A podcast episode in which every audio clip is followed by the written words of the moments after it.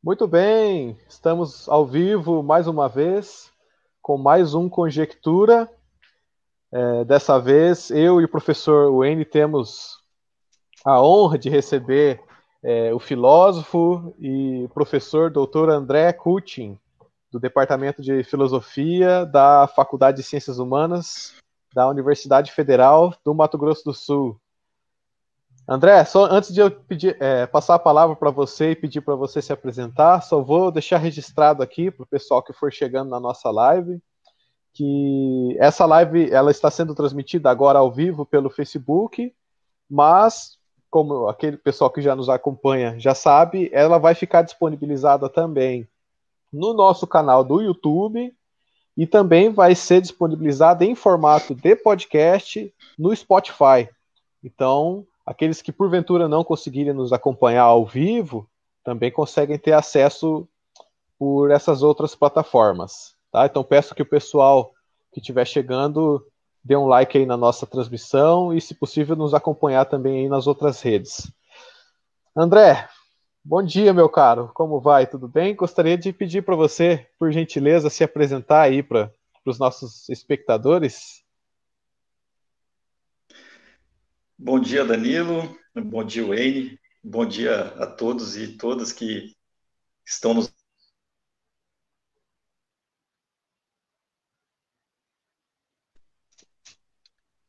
É... Agradeço o convite.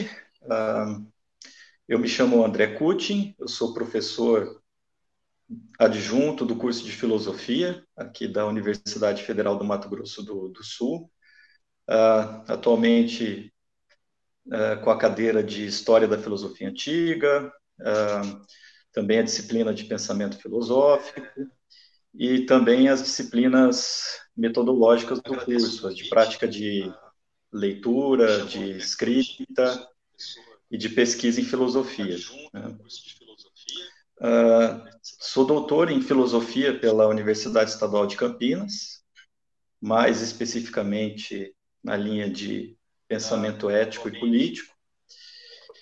E tomei contato com a filosofia, estou em contato com a filosofia e com a pesquisa ah, na área da filosofia há cerca de 20 anos, um pouquinho mais de 20 anos, ah, quando iniciei os meus estudos ah, a respeito de teoria econômica, minha formação originária na graduação é em economia, então, estudando os economistas né, que o Danilo uh, acho que também chegou a, a consultar em algum momento, uhum. na sua maioria esses economistas uh, filósofos, né? Então, já no curso de graduação, eu tive contato uh, com a filosofia e, sobretudo, quando enveredei pelos estudos da crítica da economia política, uh, com Marx, e em que a necessidade de, de aprofundar os estudos da filosofia se fez, então, necessária. Uh, o Capital do Marx também uh, possui como subtítulo a crítica da economia política, é uhum. é tido por muitos como um livro de economia, na verdade, o objeto do Marx é o que a gente pode chamar de, econômico. Aliás, hoje, muitas vezes eu vou usar o termo economia ou econômico, mas de forma, digamos, provisória. Né? Acho que não é também a proposta do, do projeto, do Conjectura, a gente fazer algo aqui muito escolástico, muito acadêmico ou academicista. Sim. Então, para não, não aprofundar muitas questões, eu vou muitas vezes utilizar o termo econômico ou economia para me fazer um pouco mais didático ou tratar da exposição de forma mais sucinta. Então, o objeto do, do, do, Marx é o que nós chamamos correntemente de econômico, mas a abordagem do Marx é filosófica. Né? Uhum. Então, a má sorte que, que Marx e algumas vertentes do marxismo tiveram, ao meu ver, é, passa por essa uh, dificuldade com a filosofia ou com os fundamentos filosóficos necessários para a interpretação de uma obra tão robusta como é uh, o Capital. Né? E com essa necessidade de, de melhor compreender a obra, uh, eu enveredei, acabei enveredando pelos estudos da história da filosofia, uhum. porque a exposição que o Marx utiliza no Capital, uh, historicamente na filosofia, é conhecido como conhecida como dialética, a famigerada dialética. E isso me fez enveredar pela história da filosofia, né, desde do, da, da contemporaneidade, com algumas vertentes do marxismo, sobretudo os russos, né, e me levou, seguindo bem de perto um, um, um dialético alemão, né, me levou à antiguidade, ao momento em que a dialética, de certo modo, aparece na história do pensamento ocidental com os pré-socráticos, ou seja, lá no início mesmo da própria filosofia em si, mas, sobretudo, com a sua forma e conteúdo mais acabados em Platão. Né? Então, sob, sob essa perspectiva, esse avanço uh, e aprofundamento nos estudos me fez retroceder ao próprio princípio da filosofia e, desde então, também uh, pesquiso na área da história da filosofia. Muito bacana, é muito interessante ver como, com esse panorama da, da trajetória acadêmica, né, como que uma pessoa pode sair do, de um estudo de, de, uma área econômica e chegar ali no, no próprio cerne né, da, da, filosofia ocidental. Sim. É, o André, muito bem-vindo ao, ao, nosso Conjectura. Bom dia, Danilo. Bom dia a todos que, que nos acompanham. E é muito interessante mesmo, André, porque acho que além de, de, outras coisas, né, isso atende um pouco aquilo que tem sido o espírito geral do nosso projeto aqui, que é essa ideia de conjecturar a partir do amplo referencial das ciências humanas, né, e você consegue hoje conciliar essas duas áreas aí, né, a economia e, e a filosofia, áreas, aliás, que no contexto atual é, têm interagido ou deveria interagir bastante, né? Conforme inclusive o próprio o próprio tema, né, André, da nossa do nosso encontro de hoje, pandemia, crise e filosofia. Como é que você, vindo então da filosofia, da filosofia antiga, da economia, articularia para nós hoje estes três termos, André? Pandemia, crise e filosofia. E aí? Uh, Wayne, eu vou, se você me permite, uh, inverter a, a ordem aqui do, do, do, título da, da nossa, do nosso, do nosso bate-papo de hoje e começo com a filosofia. Uh, espero que, que isso, na, ao longo da exposição, fique, fique um tanto claro. Bom, você, o Danilo, sabe que a filosofia surge na história ocidental, na história do pensamento ocidental, de se buscar uma unidade racional que, de certo modo, explica essa multiplicidade aparente. Né? Então, se busca uma compreensão fundamental, racional, a respeito uh, da realidade ou do real. Né? Uh, esse aprofundamento, essa busca por essa unidade, de certo modo, confere uh, um, um aprofundamento e uma capacidade de previsão que os gregos chamavam de episteme, né, que é um conhecimento realmente mais rigoroso e aprofundado, em contraposição às opiniões em constante transformação, em constante movimento, que os gregos chamavam de doxa. Né? Então, qual é a diferença? Né? Do ponto de vista das opiniões, ah, as influências são muito sensíveis, ou seja, chegam, ah, se encontram com conhecimento pela, pela sensibilidade, pelos sentidos. Né? Bastante voláteis, que, ela muda, que elas mudem com certa frequência e muitas vezes, na ampla maioria das vezes, não obedecendo a um referencial teórico e a um método capaz de fazer compreender as, as diversas situações, as várias situações pelas quais a, a humanidade passa. Né?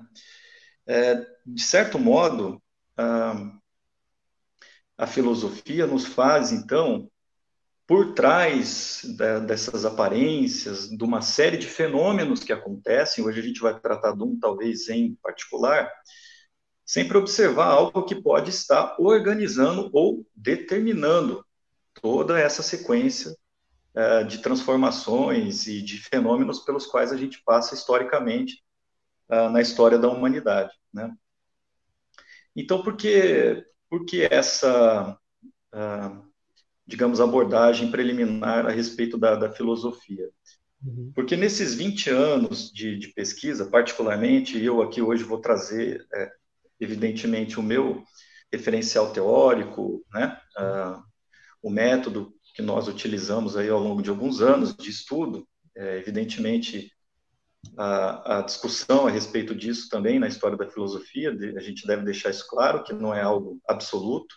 Sim. Mas, enfim, no nosso grupo, uh, que é supervisionado pelo professor é, livre docente da Unicamp, o professor Hector Benoit, nós chegamos à compreensão de que esse fundamento uh, na filosofia, uh, para nós, enquanto pesquisadores da filosofia, é o que nós chamamos de econômico. Né? Então, essa unidade uh, é, racional que, de certo modo, determina todo o, o restante e essa multiplicidade sensível, esses fenômenos que vão aparecendo historicamente ah, na humanidade, elas se relacionam diretamente com o econômico. Né? Uhum. Ah, então, é, isso é importante de ressaltar, porque, inclusive, nós vivemos um, um momento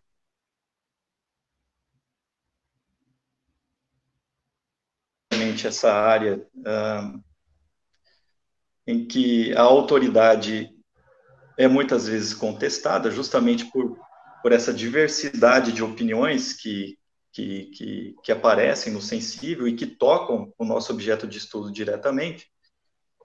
Então, essa necessidade de, de compreender esse fundamento e nos retirar dessa esfera variável e absolutamente instável, é, nos levou, então, ao que nós chamamos de do objeto econômico. Por que é, essa menção, então, nesse momento, é, em relação a todo, todo esse cenário que a gente tem vivido uh, nos últimos uh, nos últimos meses, né? Nas últimas semanas. Bom, tem se colocado, e aí eu passo da filosofia já ao outro item, ao outro assunto que está discriminado no título dessa conjectura de hoje, que é a crise, tem se colocado atualmente a crise sob, sob duas perspectivas supostamente distintas e que não se comunicam diretamente duas esferas, talvez para ficar mais, mais clara a exposição. Então, nós teríamos uma esfera da saúde e nós teríamos, de um outro lado, sem comunicação direta, aliás, em antagonismo, a esfera da saúde, o que se chama correntemente de economia. Uhum.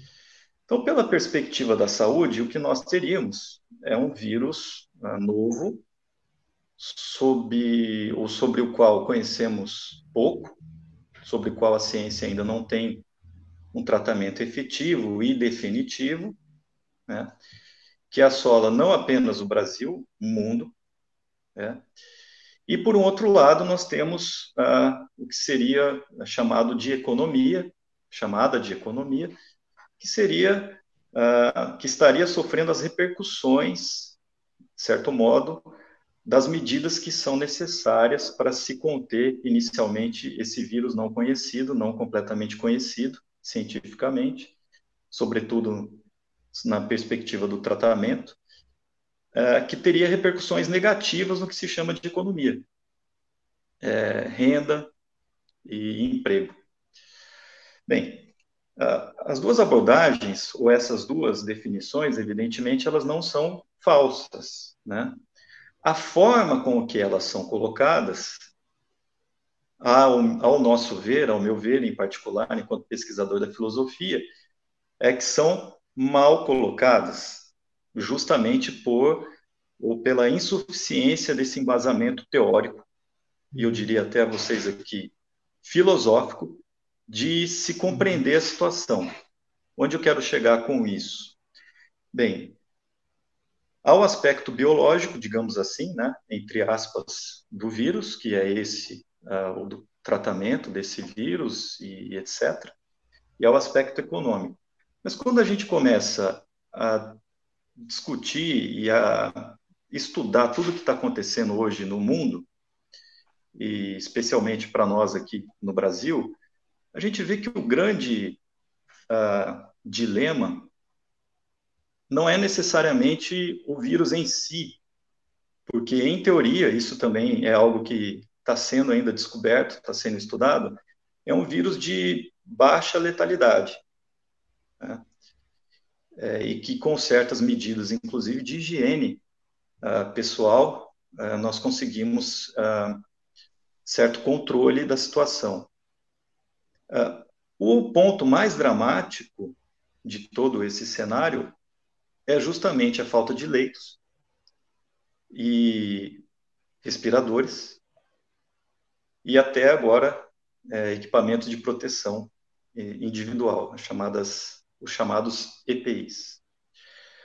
Bom, quando a gente entra nessa discussão, faltam leitos, faltam respiradores, faltam equipamentos, ou seja, a gente poderia chamar isso de, uh, de a grosso modo, de infraestrutura, uhum. a gente chega à noção de que faltam recursos. O que faltaram recursos. E o que são esses recursos, se não o econômico? E uh, pensar aqui com vocês que essa suposta crise da, da saúde, a crise do Covid-19, ela é, sobretudo, uh, uma crise econômica. Vocês poderiam me dizer, poderiam perguntar a quem está nos acompanhando, ah, mas isso é algo absolutamente imprevisível. Não havia como se como prever uma pandemia nessa proporção, em, né, com todas as consequências que ela está trazendo. Isso é relativo sob vários aspectos. Né? É, sobre a questão da infraestrutura, é, não sei se vocês já tiveram oportunidade de conversar com alguns profissionais da saúde, eu sempre gosto de conversar muito com profissionais comprometidos realmente com, com a saúde, que trabalham efetivamente com saúde, porque, ao meu ver, eles é, compreendem os nossos estudos de forma direta, porque eles se deparam com a humanidade, sobretudo aqueles que estão no serviço público, num estágio de absolutamente de absoluta degradação, né, que é o que a gente estuda em teoria. Então, eles estão vendo a humanidade na frente deles uh, se degradando em condições absolutamente precárias.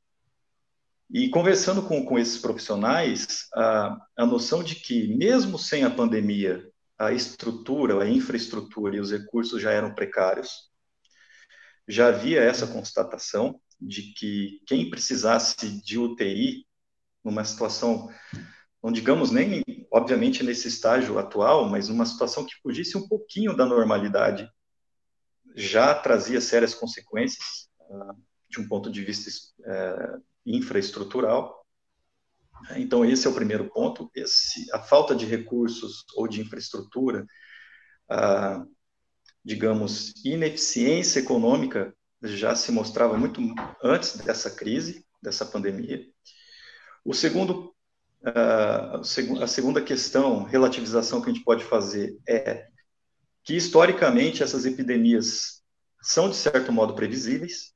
Sim de um ponto de vista científico da, dessas, dessa área específica de, de estudos a respeito uh, dos vírus, já se tinha até uma certa noção de que um vírus com essas características poderia se disseminar em breve. Né? Aliás, temos, entre aspas, alguns parentes desses vírus recentes, como H1N1, entre outros. Né? Se, se, me permite, então, André, uma rápida intervenção só para acrescentar isso que você está dizendo.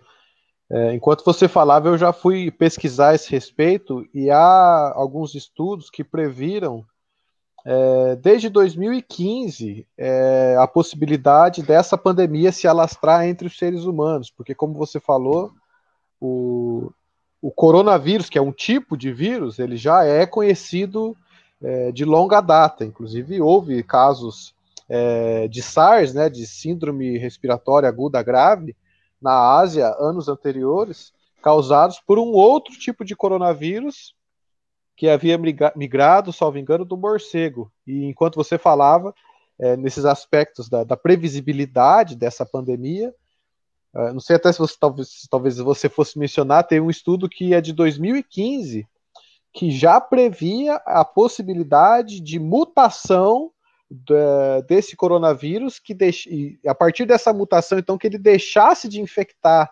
morcegos, que era o, o, o parasita obrigatório, né? Quer dizer, aliás, o, o hospedeiro, né? Porque o vírus precisa se hospedar para se reproduzir, então deixasse de, de se hospedar em morcegos e passasse a se hospedar em seres humanos.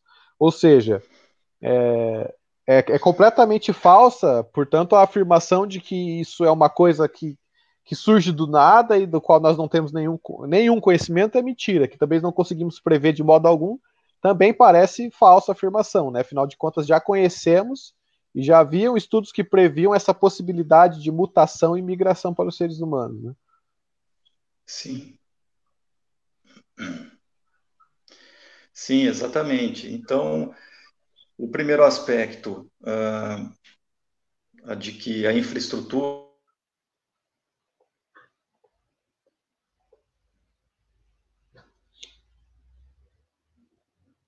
Uh, o segundo aspecto. Esse... Ô André, só desculpa te interromper, a gente teve um corte agora na nossa transmissão. Você poderia, por favor, retomar o primeiro aspecto? Que enquanto você ah, falava, sim. cortou aqui o áudio. Tá bem. É, se ficar cortando demais, você, por favor, me avisa, Danilo, que aí eu tento transferir aqui, colocar aqui na, na, na, na 4G para ver se, se melhora, se estiver comprometendo demais aqui a exposição. Uhum. Não, mas tá, tá, até tá, tá dando para ouvir sim. Tá joia. Bom, então o primeiro aspecto é, é esse de que a infraestrutura se mostra é, insuficiente para um momento absolutamente excepcional no sentido de, de exceção, né? Uhum. Não, a infraestrutura já era deficiente antes até mesmo da, da pandemia. O segundo ponto é esse aspecto que você comentou, Danilo, da, da, da suposta imprevisibilidade de um fato como esse, e também a ciência parece já ter apontado anteriormente que, que também não é que é algo que se podia, de certo modo, até prever com certa razoabilidade. Uh, e o terceiro é a incapacidade e a ineficiência do que a gente chama de, de econômico para uma situação como essa, uh, de se adaptar rapidamente a uma situação como essa. E aqui eu quero dar um exemplo uh, de, uma, de uma indústria lá no Rio Grande do Sul. Recentemente eu tive numa conferência também por, por internet uh, com um grupo de estudos lá do Rio Grande do Sul. Infelizmente a conexão estava muito ruim, não consegui ter informações muito específicas a respeito do caso mas é uma fábrica, de certo modo, autogerida pelos trabalhadores, que não sei exatamente qual é o ramo da produção, mas que eles, de certo modo, é, espontaneamente se organizaram e adaptaram essa fábrica para a produção de equipamentos de proteção. Né? Então, esse é um exemplo, ah, digamos assim, de é, questões que se referem a prioridades. E quando a gente cita o, o econômico aqui, uh, nós sabemos que a prioridade, sempre, claro, tratando aqui em linhas gerais, as exceções servem absolutamente para justificar a regra, que a prioridade do que a gente chama de econômico são os lucros, né? Então, a humanidade se mostra com uma crise como essa dessas dimensões como absolutamente secundária. Né? Uh, e eu devo fazer aqui uma confissão a vocês, uh, fico absolutamente desconfiado uh, de um discurso que se direciona agora aos trabalhadores, ao emprego, à renda, nessa, nesse suposto antagonismo entre a saúde e a economia, de que nós devemos priorizar a economia, porque senão as pessoas vão morrer de fome ao invés de morrer de vírus, eu fico absolutamente desconfiado, porque eu acho que isso se relaciona muito mais com os lucros do que com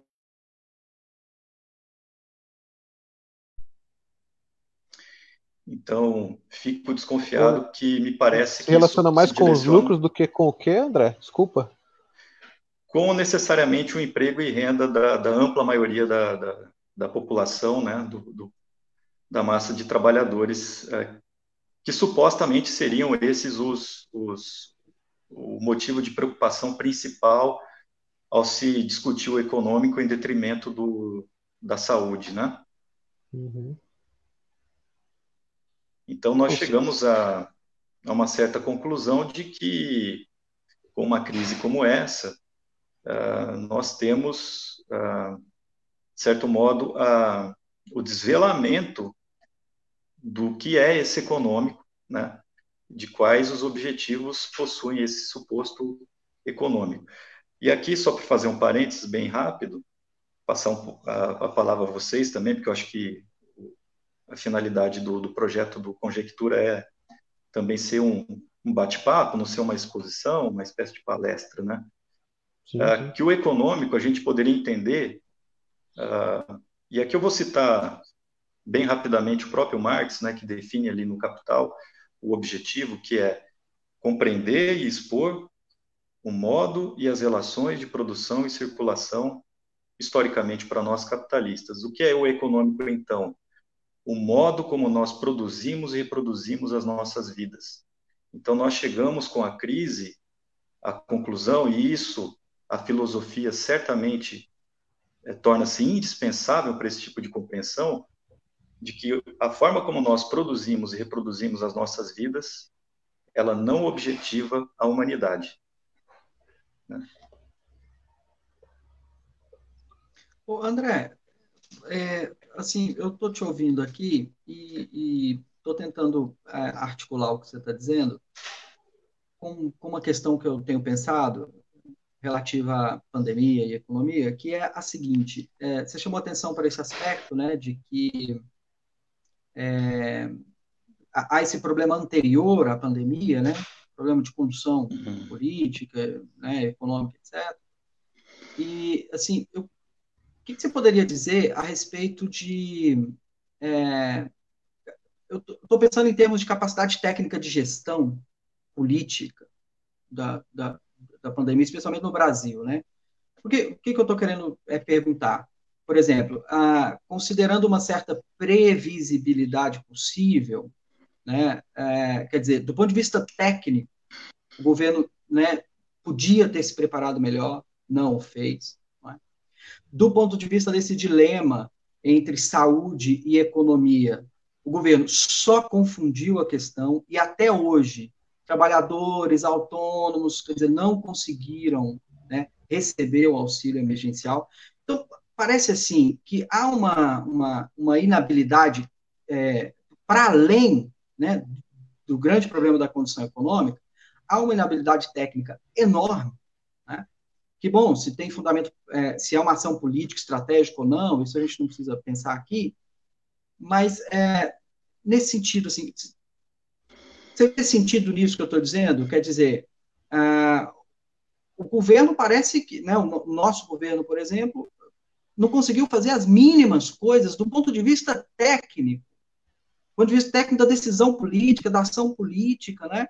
Então, assim, me parece, vou, vou finalizar a questão dizendo, é claro, é, o, o, macro, né, o problema maior está numa certa concepção de economia, como você, é, de política econômica, né, como você bem colocou, mas é, é ainda mais grave que isso, me parece.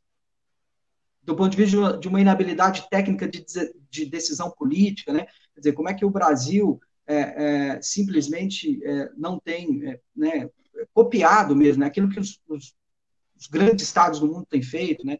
de auxiliar a população, de tranquilizar né, o empresariado, a iniciativa privada, no sentido de, por exemplo, fortalecer a, a, o distanciamento social. Então, assim, é só para. É, como que você ligaria essa, essa concepção econômica do problema com, essa, com isso que eu estou tentando chamar aqui de inabilidade técnica é, de decisão política do, do governo, especialmente aqui o brasileiro? Só, só acrescentando um pouco o, a fala do Wayne, a respeito dessa inabilidade que ele, que ele mencionou, e voltando, assim, que dizendo respeito até sobre o aspecto econômico, porque me parece, André, e você que tem um pouco mais de, de conhecimento nessa área vai poder me, me corroborar ou não, que eu, que eu vou dizer agora, mas me parece que a, a, até sob o aspecto é, essa, essa, suposta divergência, né, esse suposto antagonismo que foi criado nas narrativas é, especialmente aqui no Brasil, ganhou muita força, né, essa narrativa que veio do, é, é, das altas instâncias né, do governo federal, é, de que há um antagonismo entre a gestão econômica e a gestão é, da crise da saúde.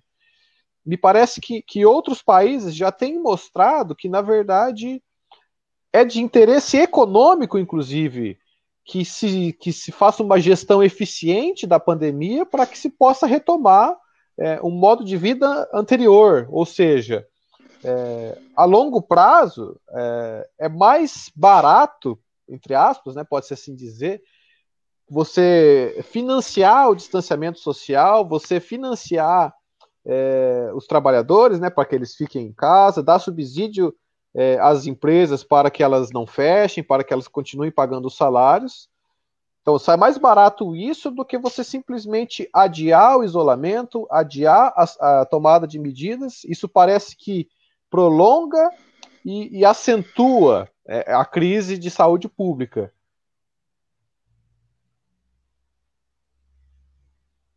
O que, que, que você acha disso, André? Não sei se você conseguiu ouvir bem o que eu disse.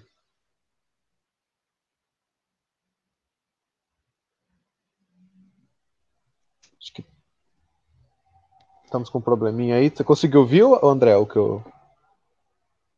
É, eu ouvi até o ponto em que você falou da, da, da saúde pública, uh, Danilo. Eu acho que você já estava, me parece vou, que, vou... que, concluindo, né? É, a, a, em resumo, né, me, me, parece que assim, uma gestão eficiente da, da crise de saúde pública, ela atende interesses econômicos. Em, em alinhamento ao que o Wayne havia dito, né, de que parece que não há, vamos dizer assim, posso dizer, não há racionalidade na gestão da, da, da, crise de saúde, especialmente aqui no Brasil, pela falta de um comitê e, assim por diante, né, uma grande desorganização.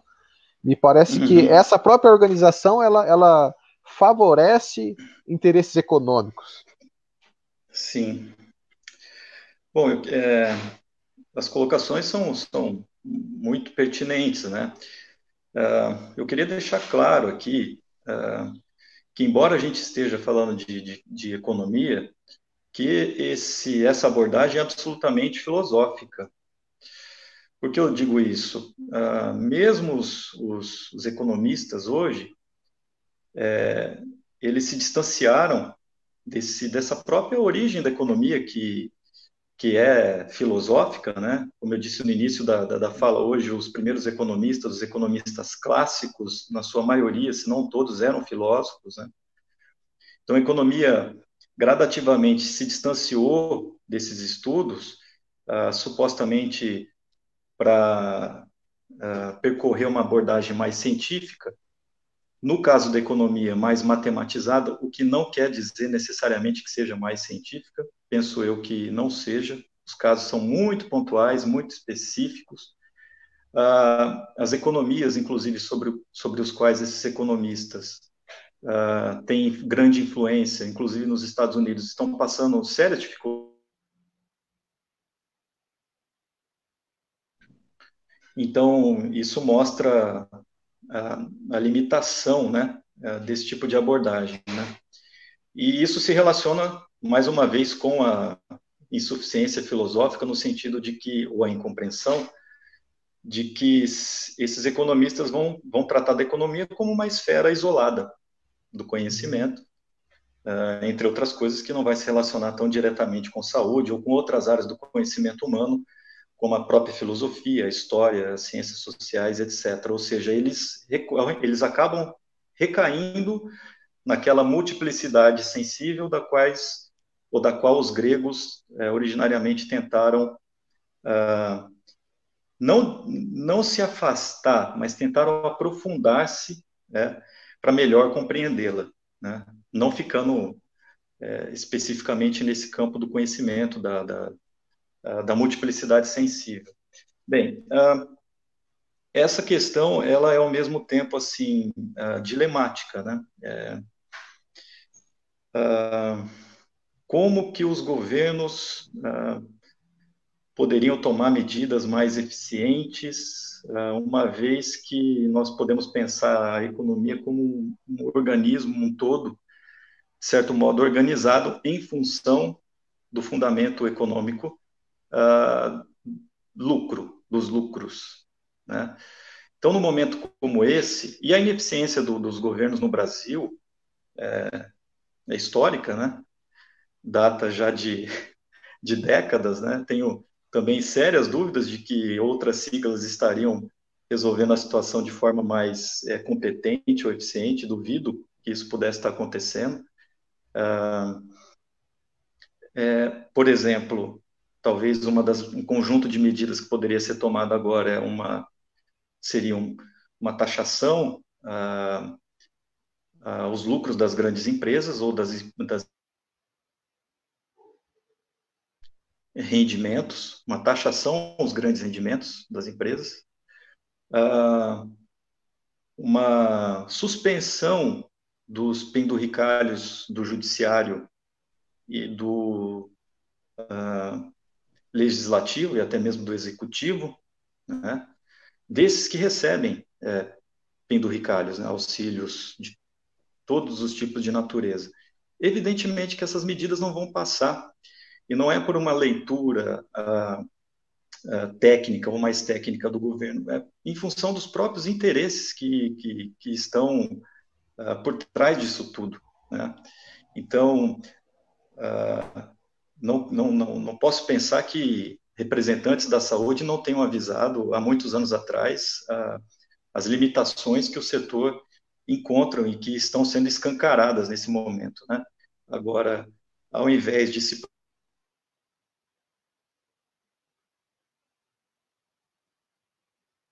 hospitais, optou-se por setores mais lucrativos da economia, né? E o empresariado sempre vai seguir essa lógica, né? inclusive nesses momentos de crise. Né?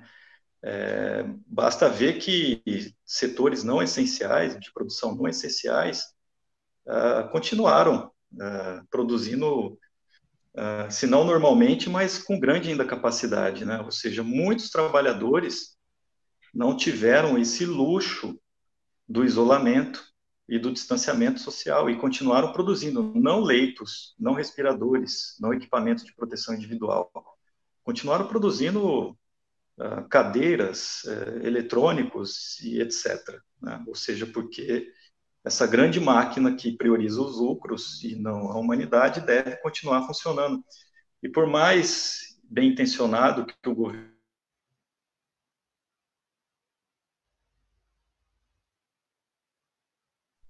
e esse não me parece ser o caso, inclusive, do, do nosso governo, né, de que haja uma boa intenção com a humanidade né, e com a grande massa trabalhadora.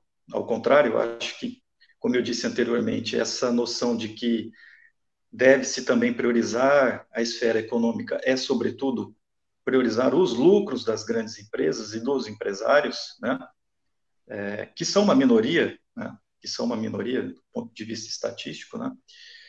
Então me vejo assim, uh, ou vejo a tua questão, N, e também a partir das colocações do Danilo, que é evidente que alguns governos estão aí ao, ao redor do mundo conduzindo a situação mas que mesmo assim é, tratar a questão com o nível de conhecimento que já temos e com a com a possibilidade que poderíamos tratar, certamente esbarraria nesses interesses que não são interesses uh, com a humanidade, né? como eu venho uh, dizendo aqui ao longo desse bate-papo hoje. Sim, sim. Isso Ô, até... André, pode falar. Desculpa, aí. Danilo. É, é, não, só assim, entendi o que você quis dizer, mas assim, porque aí do jeito que você coloca, por exemplo, é claro, né, tá, tá muito claro para todos nós que, bom, essa ideia de preservar a economia tem a ver, né, com a ideia de preservar o lucro, né, de pouco, de, né, de poucas pessoas, etc. Mas tem uma dimensão aí que é muito importante, por exemplo, é, tem a ver com preservar emprego.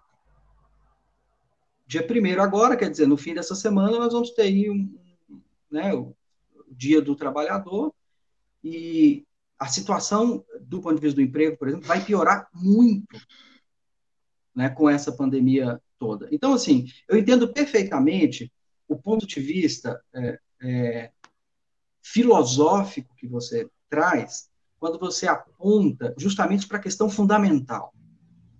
Isso está muito claro para mim. Eu queria saber de você se é possível a gente sair um pouco dessa perspectiva mais fundamental, Penso que isso também tem interesse para a filosofia, quer dizer, existe uma certa concepção de filosofia, especialmente a clássica, e bom, em que, bom, filosofia é mesmo, né, mexer nos fundamentos, etc. Eu não discordo dessa concepção, mas penso que certas questões superficiais que não estão também, né, é, têm interesse da filosofia. Então, por exemplo, questões de efeito, como eu estou dizendo, né,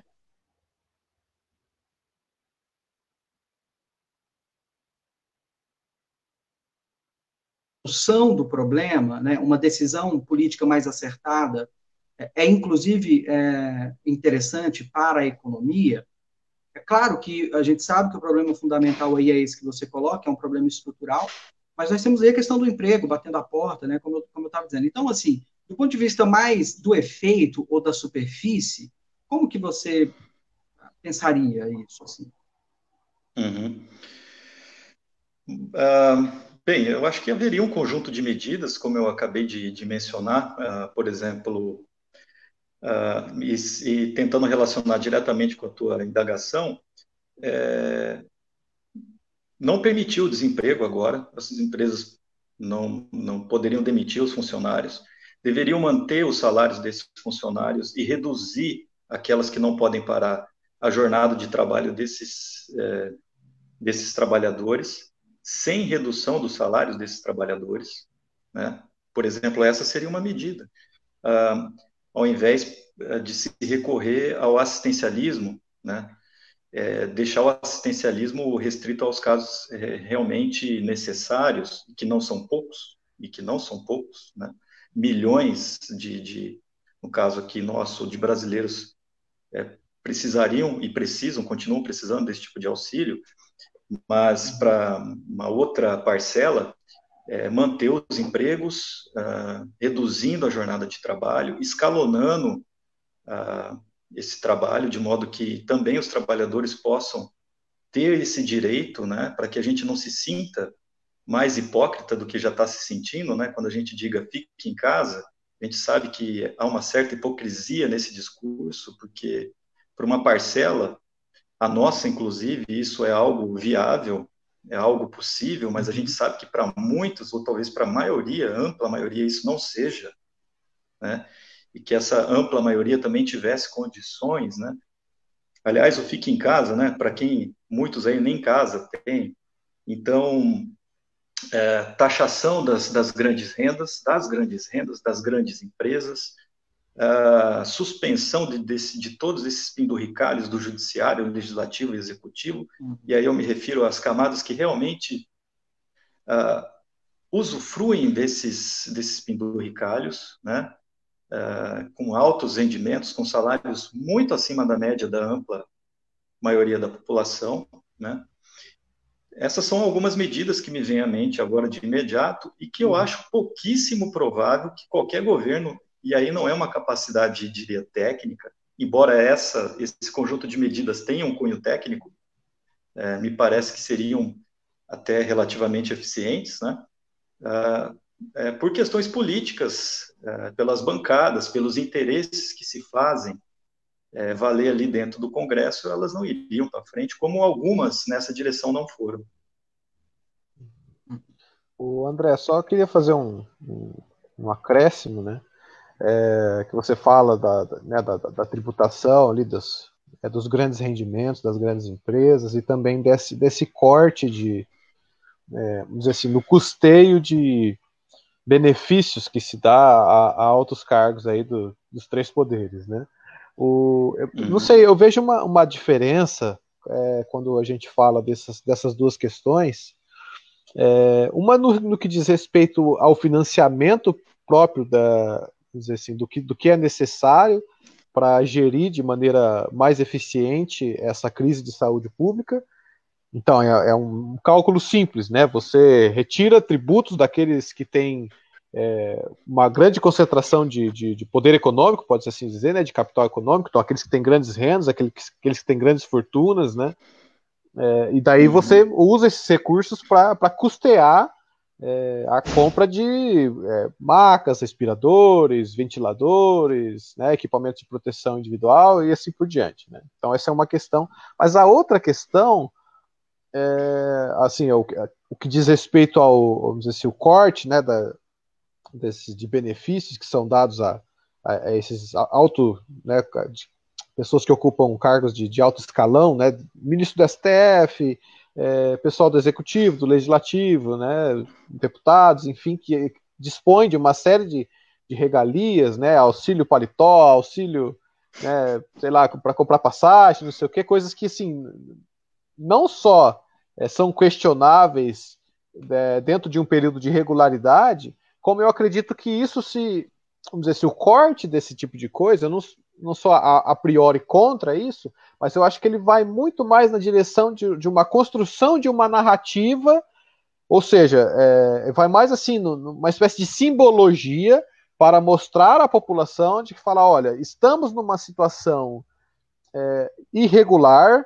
a tal ponto que se faz necessário o corte, mesmo nessas, nessas é, assim, nessas regalias que, de um ponto de vista do orçamento da União, talvez Danilo, não tenham um impacto tão profundo, né? Só um parênteses, assim, desculpa interromper teu, teu raciocínio, mas o que a gente está vendo é justamente o contrário, né? Por exemplo, essa medida provisória uh, da carteira de trabalho verde e amarela, de flexibilização, né? É, supostamente tem um caráter emergencial e benéfico aos trabalhadores, mas a gente sabe que que enquanto regularidade, que é um procedimento que provavelmente uh, continuaria vigorando, ela é absolutamente prejudicial para o trabalhador. Né? Então, é, nesses momentos, com esse suposto discurso, né, aí a gente tem uma outra questão a se discutir, talvez a gente deixe para uma outra ocasião, que seria a duplicidade do, do discurso, né, quando você uhum. fala que se preocupa por parte desse governo com com emprego, com renda e com fome, na verdade você está preocupada com, com outros interesses. Né? E essas medidas dão sinais claros de que é, a preocupação não é com, a, com essas camadas que mais precisam, é, sobretudo num momento como esse. Né? Não, sem, sem sombra de dúvida. É um, uma, uma, medida que não só tem impacto é, direto, é, posso assim dizer, no bem-estar das famílias, né, que vão ser diretamente atingidas, por essas novas regras trabalhistas que flexibilizam, flexibilizam jornada de trabalho, né, remuneração e outras coisas, né? É, uhum. mas assim, isso, é, o meu ponto é que, de, de, um ponto de vista simbólico, eu acho que isso vai completamente, é, assim, na mesma direção do que o Wayne havia dito há pouco, né? Ah, não há uma, um, dizer assim, um, um alinhamento, né? Pode, pode-se assim dizer, é, por parte, da, especialmente do governo federal, né, estamos falando aqui, né, da, da, gestão dessa, dessa crise de saúde pública, de demonstrar quais são as medidas que se mostraram até então mais efetivas no combate, quais medidas se mostraram menos efetivas, é, o que, que se faz necessário para que é, a gente possa conter os impactos né, e mesmo conter o espalhamento desse vírus. Então, assim, é, é, é realmente uma, uma circunstância na qual é, a gente se encontra perdido, né? E o que você me parece que tem trazido aqui para nossa para nossa discussão, para a compreensão desse, desse cenário, é que talvez essa própria essa própria confusão, posso assim dizer, ou esse, essa própria falta de alinhamento, ela na verdade tem uma justificativa que é uma justificativa material, que é uma justificativa com fundamento econômico, né? Ou seja, é, é preciso atender a determinados interesses de ordem econômica e, e se atende de um, de um modo mais eficiente, mais adequado a esses interesses, quando não há uma narrativa única e plausível, é, é, dizer assim, que, que, que, não só oriente, né, como também se espalhe de um ponto de vista simbólico do que é necessário uhum. para conter essa crise. Né? Exatamente. É um, é um desgoverno, nós estamos é, efetivamente desgovernados, né? E o que se coloca é que, e me parece, me corrija se estiver enganado, mas é que em alguns momentos parece ser um desgoverno até proposital, né? É, um discurso dúbio, é, desorganizado, parece que até por, por interesses, é, nesse caso, escusos, né? Que se devem, que não se devem revelar, né? É, eu queria tocar num, num, ponto também, se vocês me permitem, é, a respeito da, da, da, pandemia, que seria o, o terceiro aspecto aí do, da nossa discussão de hoje, e, e reforçar isso que a gente está discutindo agora nesse momento, da questão do chamado econômico, é que uh, o vírus supostamente se origina na, na China, né? Então, uh, que a gente estava comentando a respeito dos interesses, etc. Então, a China, ah, por muitos anos, tida como a locomotiva do mundo, é, tida por esses economistas que não se preocupam com filosofia ou ficam ironizando a filosofia. Isso é bem propício desse discurso interesseiro e interessado, uh, ironizar as áreas de conhecimento que vão mais a fundo ou que são mais honestas e rigorosas realmente com seu objeto de estudo.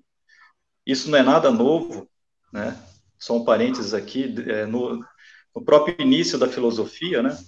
É, Tales de Mileto, que era um astrólogo, é, conta-se através de Diógenes Laércio que caiu num, num, buraco de tanto olhar as estrelas e que a população, isso comenta Hegel, filósofo alemão, ao redor ria de Tales e, e que Tales, pelo seu ofício de filósofo, não poderia rir de volta dizendo, olha, quem está no buraco são vocês, né? Ah, então, esse discurso ah, dos economistas, que inclusive apontavam na China a, a, grande potência econômica do mundo, o país que iria suceder ou substituir os Estados Unidos na condução né, uh, do aparato produtivo mundial, a locomotiva do mundo, que só foi possível graças à absorção de um grande contingente, enorme contingente, de pessoas que viviam uh, nos campos em condições absolutamente precárias, que foram absorvidos pela indústria com mão de obra baixíssima e que, inclusive, trouxeram dos campos ou os seus hábitos, inclusive alimentares, dentre os quais ah, o que supostamente pode ter originado o próprio vírus, o hábito de, de comer animais exóticos, como morcego, por exemplo, ganhando pouquíssimo, tendo jornadas de trabalho absolutamente exaustivas, uh, sendo plantas industriais de N empresas americanas de capital estadunidense. Né? Então, esse contingente que saiu do campo numa situação de miséria absoluta, encontra nas cidades uma situação ruim, mas em relação à situação anterior um tanto melhor, que é o que os faz continuar ali produzindo nas cidades, trouxe consigo os seus hábitos, a sua cultura. Né? que até pelo nível de, de, de rendimento e de instrução que eles continuaram tendo nas cidades, não foram substituídos. Ou seja, então a locomotiva do mundo que nos gera roupa, calçados, notebook e celulares também nos trouxe o coronavírus. Então, aqueles uh, que acham que isso é algo que os chineses fizeram premeditadamente, que isso é culpa dos chineses, é, que comprem o pacote inteiro. Né? Vocês estão utilizando celulares chineses, é, roupas chinesas de material esportivo uh, supostamente americanos, mas produzidos na China, né? E todo esse modo de se produzir e de se tratar a humanidade é, também é responsável uh, pelo coronavírus e pela disseminação do coronavírus, coronavírus em escala mundial. Então, mais uma vez, vejam, a gente retrocede aqui ao econômico, até como causa de disseminação, é, ou mesmo é, de, de, expansão, de origem desse vírus, é, que hoje é um vírus mundial, como é também a produção da China. Sim. André, eu muito boa essa sua última observação, da qual eu, eu não discordo em nada, mas eu queria voltar. É, talvez, Danilo, não sei se é o caso de você ir procurando alguma coisa aí entre os participantes, alguma questão depois, enquanto eu, eu queria voltar a, a dois pontos. Eu queria que você me corrigisse se eu estiver errado, André, é, especialmente no segundo ponto, que você me ajudasse, porque eu fiquei com uma certa angústia filosófica aqui em relação ao que eu compreendi acerca da sua posição. É, eu acho que tem, do ponto de vista de conjecturas, né, que a gente busca aqui, né, de hipóteses, de saídas, ficou muito claro, pelo menos dois grupos é, de, de medidas que você é, insistiu. Quanto ao primeiro, é, eu entendi bem e convijo inteiramente. Né? Eu acho que você insistiu mais de uma vez nessa ideia de uma teoria econômica desinformada da filosofia. Né? A gente poderia ampliar aqui uma teoria econômica, uma concepção econômica desinformada das ciências humanas em geral, e o quanto seria importante, portanto, né, uma concepção econômica bem documentada, bem informada em relação ao, inclusive, ao referencial da filosofia e das ciências humanas. Acho que isso converge inteiramente com o nosso, com o nosso propósito aqui, que é poder fazer isso. Né? Não é só a concepção econômica que está desinformada, né? a concepção política está desinformada, a concepção religiosa, cultural, enfim. Então, quanto a, esse, a, essa, a essa medida que você insistiu durante a sua fala, perfeito. É, aí, quanto aquele outro grupo de medidas, que são medidas que dependem de decisão política, né? você, você relacionou algumas delas, e também não discordo de nenhuma, mas aí você diz assim, Olha, não há clima político para isso, quer dizer, a gente não deve esperar nada disso. São medidas que deveriam ser tomadas, mas não adianta a gente esperar nada disso. Então, se é isso, André, o que esperar? O que, que a gente pode esperar? No sentido, aquela, aquela pergunta clichê, né, do que fazer, mas, mas, mas eu não quero que você entenda dessa maneira, é, o que fazer no sentido clichê, mas assim, então tá, nós temos este quadro, Há uma série de medidas de decisão política que deveria ser tomada. Você lança a hipótese de que talvez propositadamente não é tomada, tem uma confusão proposital, etc. Também não precisamos entrar nisso. Mas, assim, uhum. neste quadro, em que as medidas que precisam ser tomadas não são, e, e delas a gente nada pode esperar, e então?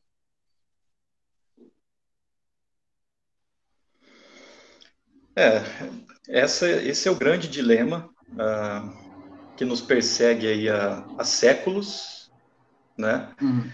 É, com essa fala da pandemia, eu acabo, acho que de, de, de certo modo, expressar é, como é que essa crise já vem.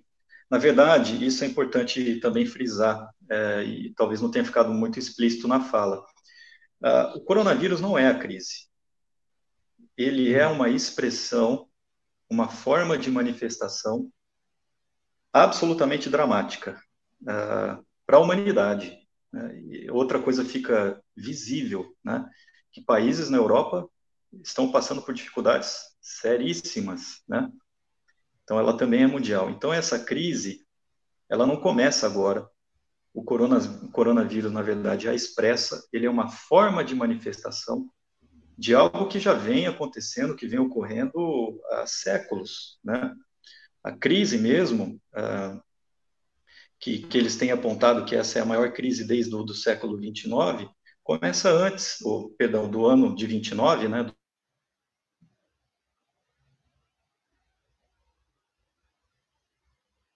Uh, a própria guerra, a Primeira Guerra Mundial, foi uma tentativa de, de, de sair da crise, você destrói as forças produtivas, depois as, as reconstrói, isso gera um período de crescimento, esse crescimento foi uh, acelerado, rápido, logo veio a crise de 29, e a crise nos persegue desde então. Na verdade, eu costumo usar uma analogia é, com a área da, da medicina.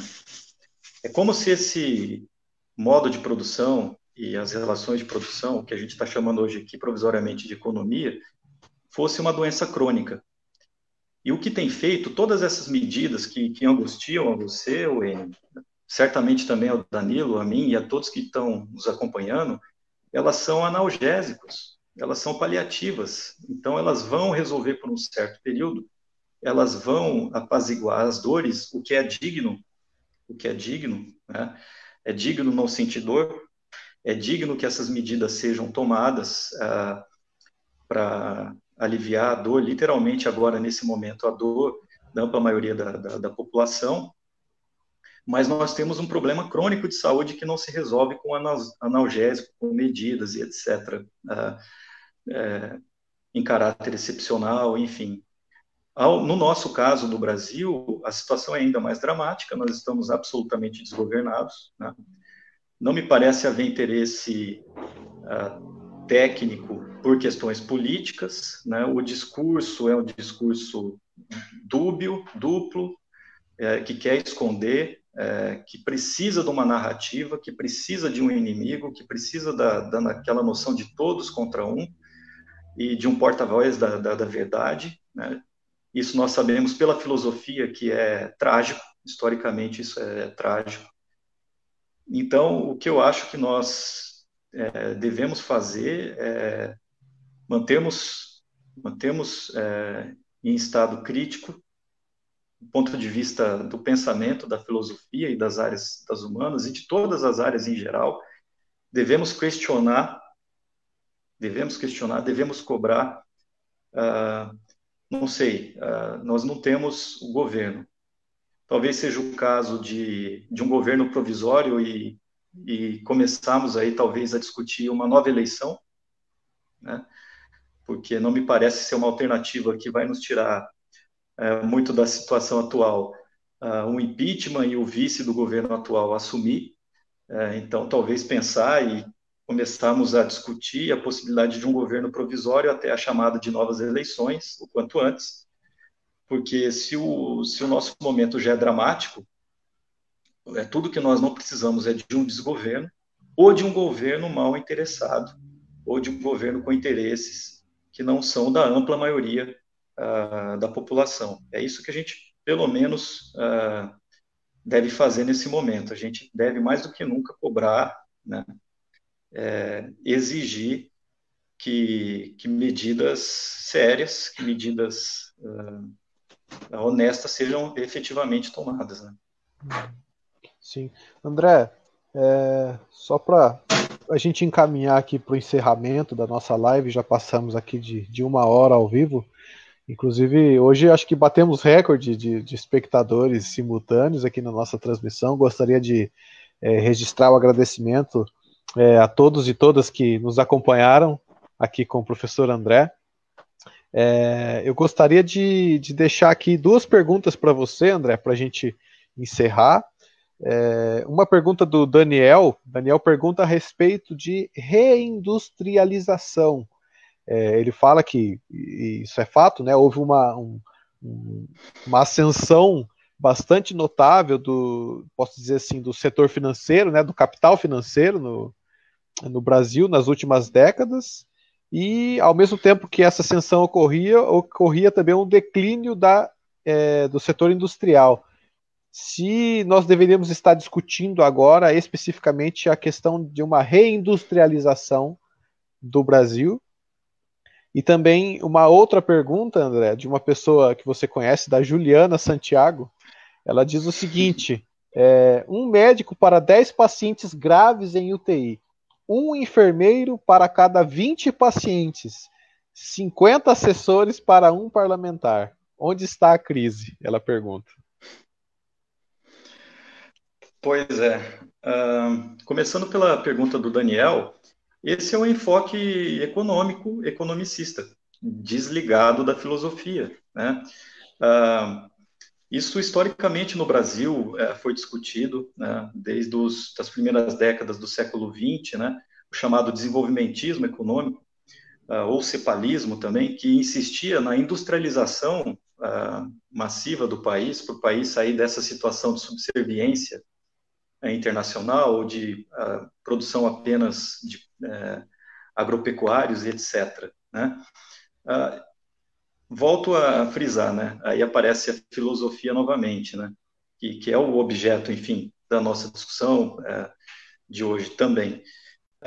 há de se mudar a lógica da industrialização. Né?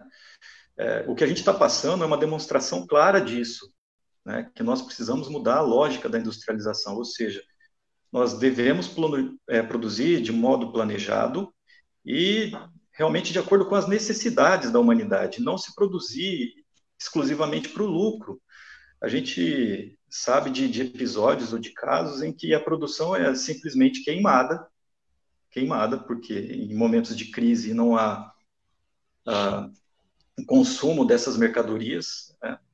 e uh, o empresário, enfim, uh, quem, quem está dirigindo esse processo prefere queimar essas mercadorias uh, do que dá-las, por exemplo.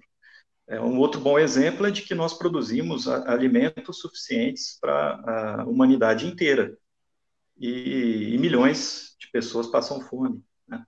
Então, não é reindustrializar, é repensar e refundar a lógica dessa produção, que na nossa época é, sobretudo, industrial, é o que há de mais eficiente do ponto de vista uh, histórico, realmente. Né? Então, essa noção de lógica, uh, lógica não com L maiúsculo, uma lógica com L minúsculo, né? a lógica da, da produção, os interesses dessa produção, quais os objetivos dela, é que, ao meu ver, precisam urgentemente ser repensados, né? Porque uh, antes que a humanidade acabe, né? Uh, bom, sobre o apontamento da Juliana, eu acho que não é nenhuma questão, né? É uma constatação. É, isso é histórico, isso não começa agora com o coronavírus. Como eu disse anteriormente, essa falta de de recursos ou de priorização, de prioridades, ela já vem ocorrendo há muito tempo. Uh, a Juliana é da área da saúde, uh, certamente ela sabe disso na prática. Né? Então, também não é uma medida apenas para agora, isso era algo que a gente deve rever uh, permanentemente, né? E também, ao meu ver, se relaciona com a lógica, né? Ah, da produção. E embora a área da saúde não seja uma, uma área efetivamente produtiva, é, certamente ela se relaciona com a, com a, produção de algum modo e com a lógica dessa produção de algum modo. de certa forma, foi isso que eu quis trazer um pouco para o nosso papo hoje, como a economia, o modo e as relações de produção, de circulação estão fundamentalmente em todas as esferas da nossa vida das nossas vidas. E num período como esse, trágico, dramático como esse que a gente está vivendo, isso fica escancarado. Sim. André, é, eu tenho só te agradecer, cara. Muito obrigado mesmo por ter participado aqui do nosso Conjectura. Foi é, um prazer enorme é, poder bater esse papo com você. Acho que atingimos, sem sombra de dúvidas, o objetivo aqui do nosso, da nossa iniciativa, que é a mobilização do, dos nossos referenciais teóricos para pensar é, os fenômenos da realidade. Eu acho que o que você trouxe, é, sem sombra de dúvida, não só é, propiciou que a gente fizesse uma boa análise do que acontece, mas vai propiciar que a gente continue refletindo ainda bastante sobre, sobre o que tem acontecido no mundo. Muitíssimo obrigado aí pela, pela sua participação. Wayne, quer deixar uma palavra?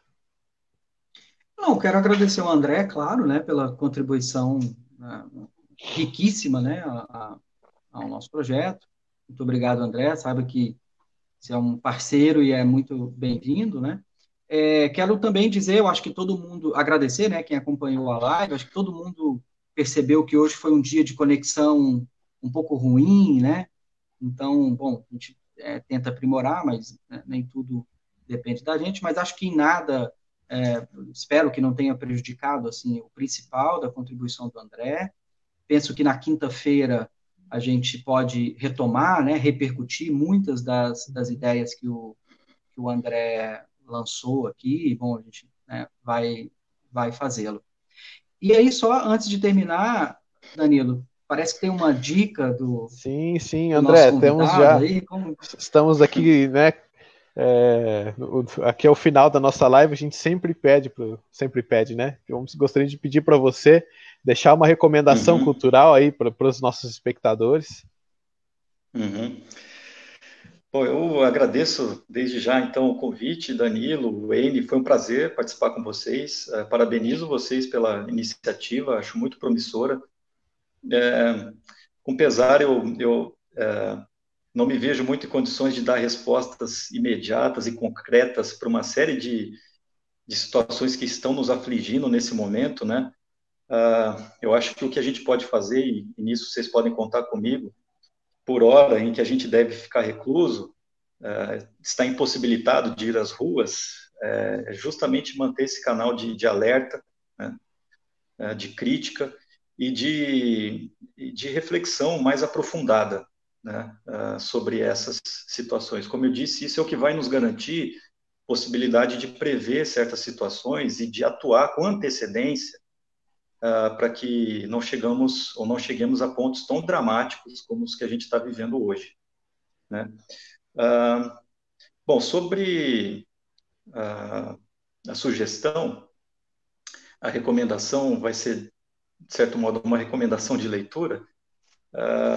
eu sugeriria um livro que há pouco tempo atrás um, um colega, um conhecido, me sugeriu, antes mesmo do, do, do processo pandêmico se instalar aqui no Brasil, quando isso era algo ainda distante da ampla maioria, mas já estava absolutamente perto de nós, né? Uh, que é um livro do José Saramago, que se chama Um Ensaio sobre a Lucidez. É um livro já bastante conhecido, uh, da década de 90, dos primeiros anos da década de 90, em que o Saramago fala, talvez aí com a literatura uh, até tocando em parte ao questionamento que o Wayne fez agora há pouco, o José Saramago, de forma fictícia, ah, é, conduz a sua, a sua obra a respeito de uma epidemia branca, que ele chama de epidemia branca, que é, numa cidade imaginária, ah, uma situação de, ah, de muitos votos brancos começarem a acontecer nessa, nessa cidade imaginária, e todo o desdobramento que isso vai acarretar né, nessa cidade, inclusive do ponto de vista político, das estratégias que os políticos é, daquela cidade se utilizam para tentar compreender o que estava acontecendo, para tentar reverter e, num caso mais limite ali, para tentar até combater uh, essa epidemia branca dos votos brancos que tomou grande proporção. Né? Uh, nessa obra, o José Saramago é, procura não colocar uma outra opção uh, de democracia ou de outro regime uh, que já foram superados historicamente, né? Uh, como a tirania, as, as, ditaduras que, que simplesmente não têm mais espaço para acontecer. Seria rodar a roda da história para trás. O que ele propõe é um permanente questionamento da democracia e dos seus atores, né? principais que assumem um protagonismo uh, na época em que a gente vive. Talvez não uh, questionar a democracia enquanto tal, mas, mais uma vez, revelar essa democracia. A democracia representativa me mostra também dar sinais de falência. Uh, quem eles representam? Né? Quem é realmente nossos quem são nossos representantes? Talvez uma forma mais participativa, enfim. Ele não entra nessa esfera, também eu acho que não é, é o nosso objetivo hoje levar essa discussão adiante, ela é muito ampla, polêmica, abrangente, mas uh, a noção do questionamento eu acho que é bastante válida. E só para encerrar, eu, eu, não consigo não tocar no, nos antigos, né? Eles são atuais, isso é outra coisa que a gente também sempre deve destacar, né? Embora eles estejam separados de nós há há 2.500 anos aproximadamente, eles continuam uh, tendo a sua atualidade, né?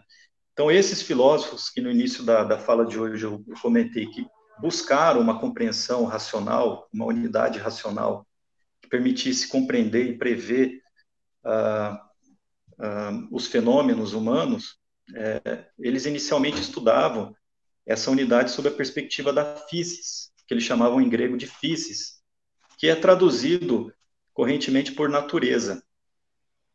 E essa natureza, no sentido grego, evidentemente não é a fauna e a flora que a gente aprende nos manuais do ensino médio. É a realidade da qual, inclusive, nós, humanidade, fazemos parte.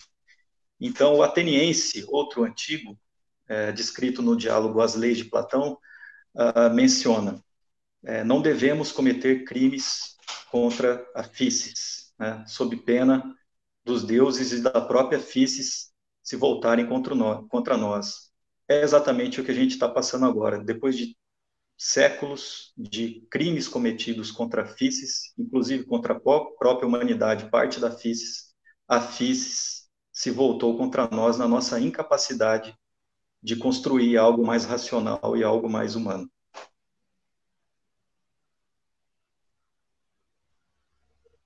momento Perfeito. de silêncio. Não, é, é, eu acho. É, o silêncio é o que não estraga o que o André disse, né? Perfeito, André. Muito obrigado. Obrigado Bom, a vocês pelo convite. É, então é isso, então. É, mais uma vez, obrigado, André. Obrigado também, professor Wayne, pela, pela parceria. E obrigado a todos e todas, então, que é, puderam é, se dispor, né, se dispuseram a acompanhar aqui então a participação do professor André hoje no nosso programa. Um último recadinho então, pessoal, a live vai ficar disponibilizada aqui no nosso canal do Facebook, ficará também é, no nosso canal do YouTube e em formato de podcast também no Spotify. Tá? Então gostaria de pedir a todos e todas que nos sigam nessas outras redes, redes sociais. Estamos também agora com o Instagram, divulgando também os, nos nossos programas por lá. Então, se puderem nos dar essa força e nos acompanhar nas redes, ficamos muito gratos. É isso aí, gente. Um grande abraço a todos. Muito boa semana. André, um grande abraço. É, boa semana para você e aqueles que nos acompanham. Até quinta-feira. Até quinta. Tchau, tchau.